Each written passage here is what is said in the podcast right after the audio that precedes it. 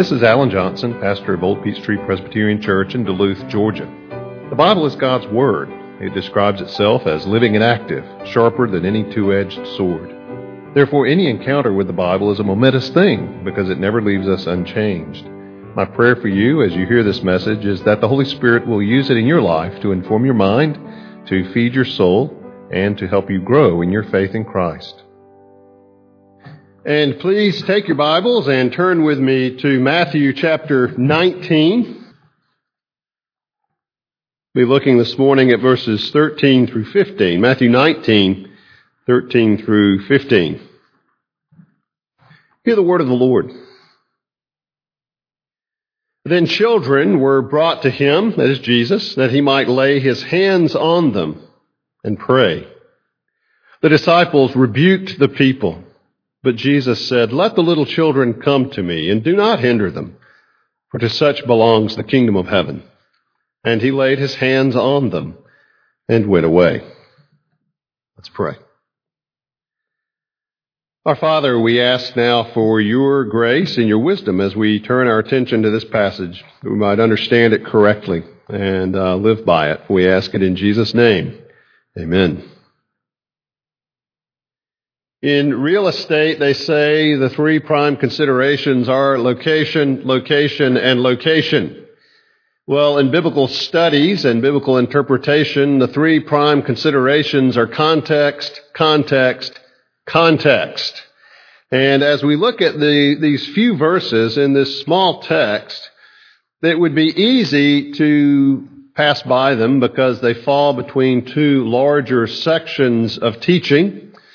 Uh, one we looked at last week, that is Matthew chapter uh, 19, verses 1 through 12, a passage that stresses the sanctity of marriage. And next week, Lord willing, we will look at a passage that has a great deal to say uh, about our relationship to money. But here we have a passage that has to do with children.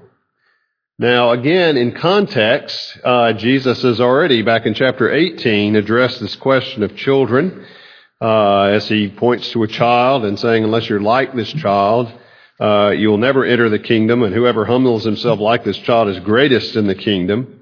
But in this chapter, we have, again, the relationship of marriage, relationship of money, but in the middle, we have this reference to children and children in relationship to Jesus. Well, what are we to make of this? Uh, well, looking at it in its context, it looks like chapter 19 actually deals with three important relationships in our lives. One, of course, is our marriage. We looked at that last time.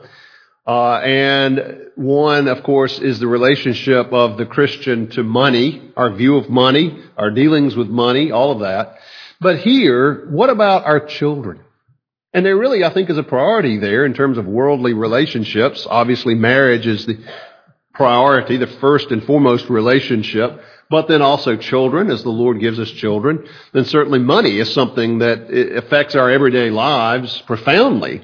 And that too is an important relationship, though not with another person, but to our own resources and uh, provisions in the world. But today we're looking at children. And as we look at this passage, because it's so short, it would be easy to overlook it. But actually, there is a great deal here. Not necessarily stated directly, although uh, some, some, some of the principles are, but uh, much more that is implied by what we find here in these verses. And so as we look at these few verses together, I want us to consider some lessons that arise from this incident that took place. And the first lesson that we learn is this, that we do the right thing to lead our children, to bring our children to Jesus. Look at verse 13. Then children were brought to him, that's past or passive uh, voice, uh, who was doing the bringing? Well, uh, obviously their parents, uh, perhaps bringing children uh, to Jesus. Why? That he might lay his hands on them. Uh, at least the mothers involved here, perhaps fathers as well. Well, they bring their children to Jesus. Why? Because they want Jesus to place his hands on them. They want Jesus to, uh, to pray for their children. Now, why would they do such a thing?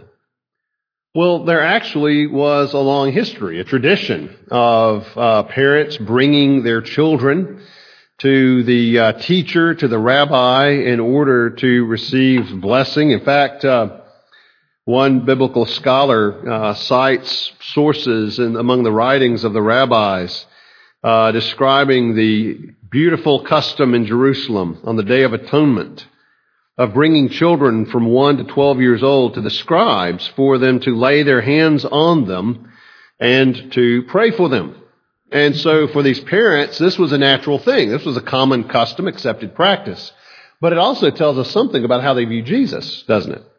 In that they're looking at Jesus as a religious leader, as a rabbi, as a teacher in Israel, regardless of uh, what the Pharisees the official establishment thought of him. Certainly among the people, Jesus was looked up to and revered as a leader by the very fact that the parents would bring their children to Jesus in order for him to do what was the practice, and that is to place his hands on them and to pray for God's blessing and protection on them. And so when these parents were doing this, they were doing something that was common, they were doing something customary, they were doing something that was right seeking for basically their pastor to put his hands on the children, pray for them, pray for their spiritual well-being, pray for their physical protection. So they're doing the right thing. Now, as they were doing that, uh, something else happens here uh, where the disciples come along and they rebuke the people. Uh, they rebuked them, it says, referring apparently to the parents, uh, not so much the children, uh, but they rebuked the parents who were doing this. Now, we're doing the right thing to lead our children to the Lord, to bring our children under His influence, under His blessing. Uh, and yet, as they were doing this, the disciples step in and say, wait a minute, back off. What are you doing? Now, another lesson we can learn from that is that in training our children, bringing them to the Lord, uh, we may encounter obstacles on the way. Hopefully, not from within the church, not from among Jesus' own followers, although that may be the case. But let's look at what happened. The disciples step in and they say, you know, stop. What are you doing? Why would they say such a thing? Well, one uh, reason may have to do with their view of Jesus. Well, Jesus is, is a high and mighty leader. Jesus, he's the man. He's our, he's our head. He's our, he's our chief, and uh, you know we need to protect him. We need to protect his time. We need to guard him against distractions, especially as he's heading to Jerusalem and maybe setting up his kingdom, and that might have something to do with us. And we, well, wait a minute, they didn't quite go that far, we don't know if that's what was in their minds. But at the very least, they thought that Jesus would not want to be bothered by these people bringing their little children to Jesus. They would think perhaps that Jesus maybe didn't have time for little children. Now, children uh, were obviously dear to their parents in that day, uh, but it was very much a day that respected age and wisdom that comes with age. Uh, and children were certainly around and they loved their children, but basically they had very much a children should be seen and not heard mentality. Uh, what does a five-year-old have to contribute to the discussion? That's kind of the mentality uh, that was in the day. And so, you know, as these parents were bringing these little children to Jesus, they thought, well, what use could he possibly have for children? You know, why would he want to be bothered with their children? Uh, it could also be something of a worldly and pragmatic view there. Uh, you know, politics. Uh, I'll scratch your back, you scratch mine. What could children have to return to Jesus? This was strictly a one-way street. Children could do nothing for Jesus. Uh, so why should he be troubled with them? Unfortunately, people then and now take that view of other people, uh, paying attention only to those who have something to contribute back to them in return. Well, the scriptures tell us to do good even for those who can do nothing in return for us. And so we do the right thing to lead our children to Jesus, and yet, uh, just as those, those, uh, those parents found this, this obstacle, surprisingly, Jesus' own disciples, uh, we may find that there are some obstacles if we are trying to bring our children to the Lord and to know the Lord and to know His blessing. Um, it wouldn't necessarily be the disciples, although there could be those who preach and teach in the name of Jesus, who are not preaching and teaching the truth of Jesus, and could be an obstacle. But I want us just briefly to kind of expand this a little bit. What would be some obstacles today that would hinder uh, our training up our children to know the Lord? Well, one obstacle uh, would be this idea that's in the world that's totally wrong, and yet perhaps some in the church have bought into it, that we really should not indoctrinate our children. Now, that's a bad word in our day. The word basically means to teach, doctrine, uh, obviously at the root of it, teaching. Uh, why should we not indoctrinate our children? It means we teach our children. Some would say, and some actually take up the practice, well, what you should do, you know, is just let your children decide as they get older. Now, there's a number of problems with that view. One is the idea that your child is somehow uh, just an unbiased uh, observer, unbiased evaluator of information. Not true. Your children, like you, like all of us, have a heart that is bent towards sin, that is bent away from God, that is bent to go his own way. Uh, we're not just neutral observers, uh, neutral processors of the information that we receive. The other problem with that view is it assumes that all teaching, all religious views are equal. Uh, well, you just need to examine them all and sift through them and decide which one is right for you. Well, nothing could be further from the truth. As parents, we don't want our children uh, to have the idea that all propositions, all statements are equal, that everything they hear is equally valid and true. No. Uh, we want to teach them what is true, what the scriptures teach, which is truth itself, which is uh, how things really are. That God is in His heavens, He's created us. We are fallen, we are sinful. God has sent a Savior. We are in need of that Savior because we are in need of being reconciled to God and forgiven our sins. So this is one obstacle, uh, just in the world. This idea that somehow we're supposed to just let our children choose their own way. We wouldn't want to impose our beliefs on them. Well, that's utter, utterly ridiculous, and the Scriptures counter that. Um, Deuteronomy is very careful uh, to say that you were to teach your children, you were to train them, you were to speak to them, uh, and not just in a formal classroom setting, but in the in the ups and downs, the ins and outs of life, uh, to to teach them about the Lord and the fact that this is His world. We already read earlier in Ephesians chapter six, uh, fathers, bring your children up in the discipline, in the instruction of the Lord. As Christian parents, we dare not take the view that we just let our children discover what they believe for themselves. That is an abdication of your responsibility. So that is one obstacle, is that idea that's out there in the world, and we reject that utterly. But there are some other obstacles that can stand in the way.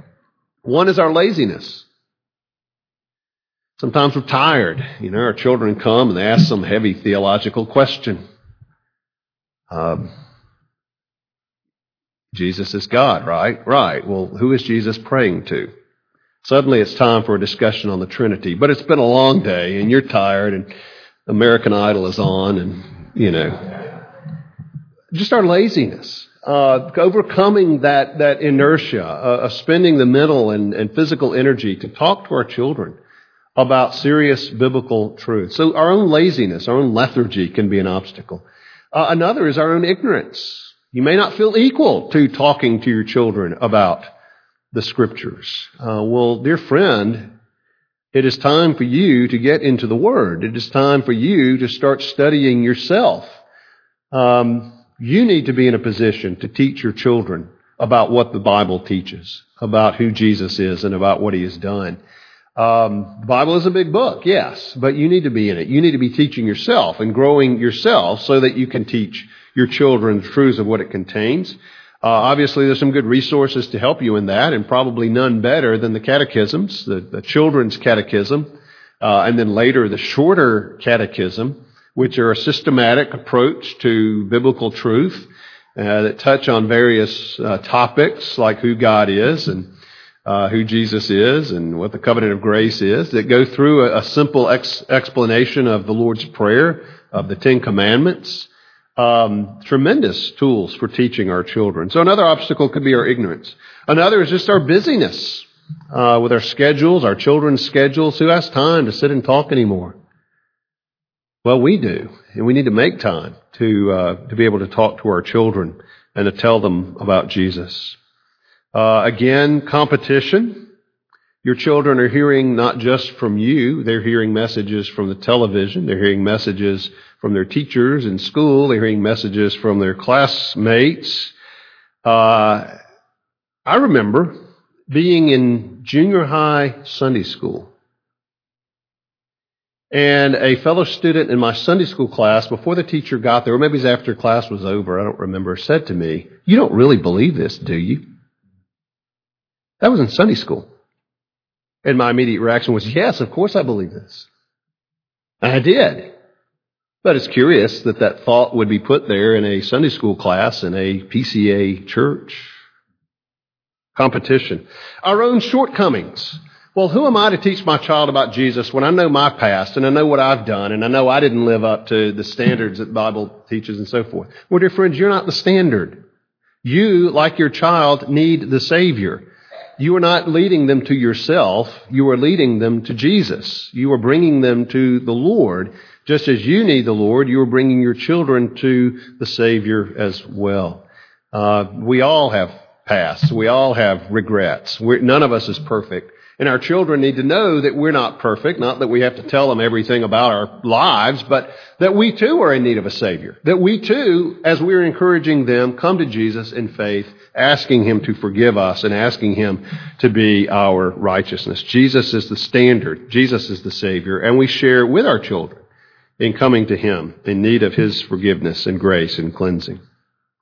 Well, the third lesson that we find here, uh, not only that we do right to actively and prayerfully bring our children to the Lord for His blessing, for His grace in their lives, uh, recognizing and overcoming these obstacles that uh, we've mentioned, but we also recognize that children have a place in the kingdom of heaven, in the kingdom of God. Look at verse 14.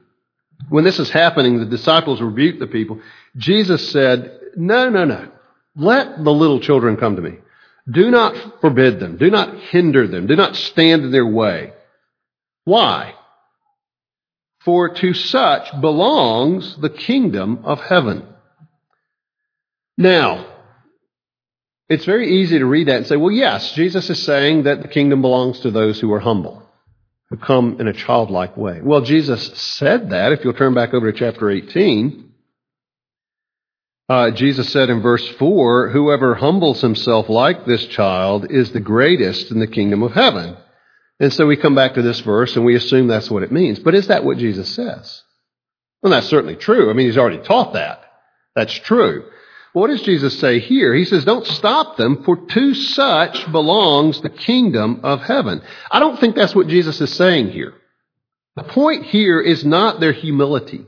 That's not even mentioned at all the humility of a, of a little child.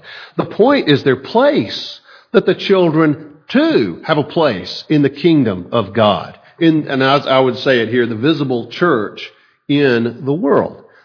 The, the children also have a place. They're not to be cut off from Jesus as, and denied access to Him as though they're unimportant, as though they really don't belong. Jesus is saying, for to such is the kingdom of heaven, to children also. Not just adults, but children are part of the kingdom. Uh, they're not a part of the church tomorrow. They are a part of the church today and an important part of the church. And that has a number of implications. That we should tr- treat the children of our church with love and with respect. They too are part of the kingdom, and they too are part of the visible church. Along with that, uh, while this passage does not refer to baptism and is not directly an argument for infant baptism, I certainly wouldn't represent it as such. Nevertheless, the implication of it is that children are part of the kingdom, a part of the visible church here in the world. And just as in the Old Testament, they were a part of the covenant community and entitled to the covenant sign of baptism. Uh, I think it is an implication of this text that children too are entitled to receive the sign of the covenant namely baptism. The children should participate with us in the life of the church.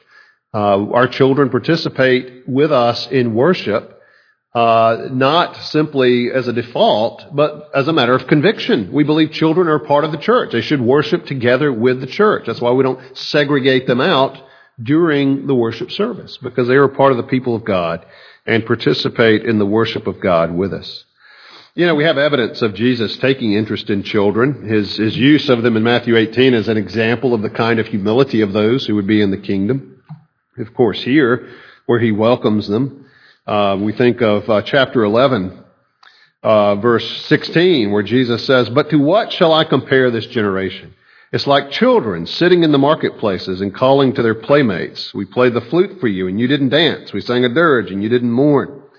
You know, Jesus actually uses that common picture people would have in their mind of the children playing in the streets as, a, as an example of what he was saying there, which tells us uh, at the very least that Jesus noticed them, Jesus watched them, Jesus paid attention to the, the chants and the songs, you know, the little rhymes that children were saying to each other. In fact, quotes from them there, uh, from one of these rhymes of a, of a children's game.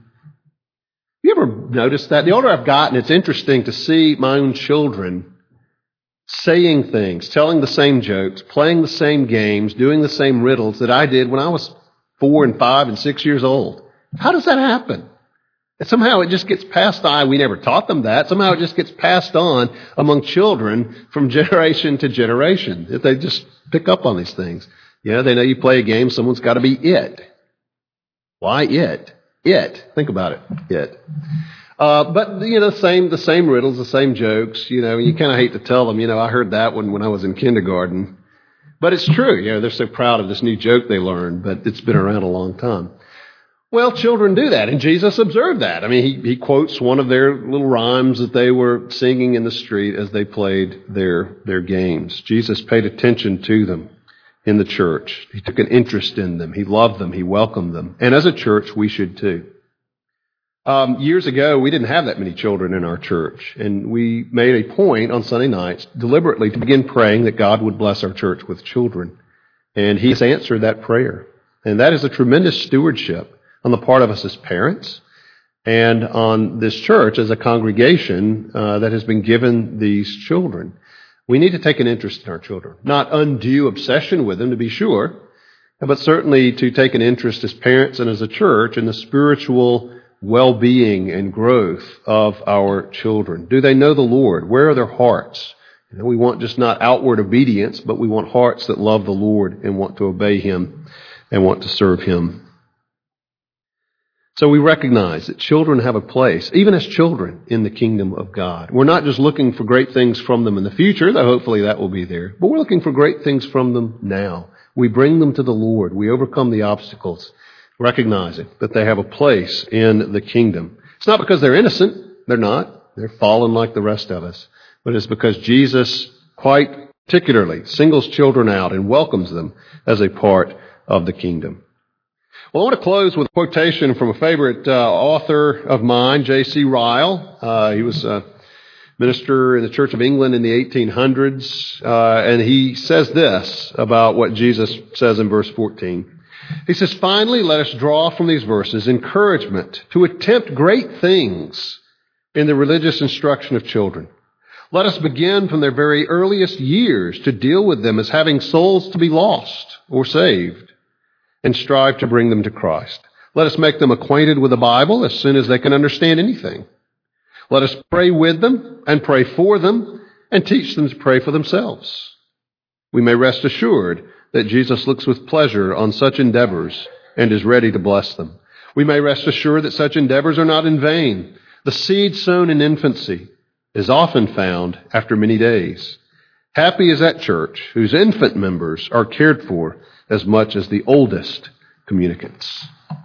Let's pray. Father, we pray that we would be such a church, uh, that we would take great interest in the spiritual well-being of our children, that we would make every effort to bring them to you, Lord Jesus, for your blessing, for your grace upon them. Father, we recognize that the hindrances and obstacles to that are many.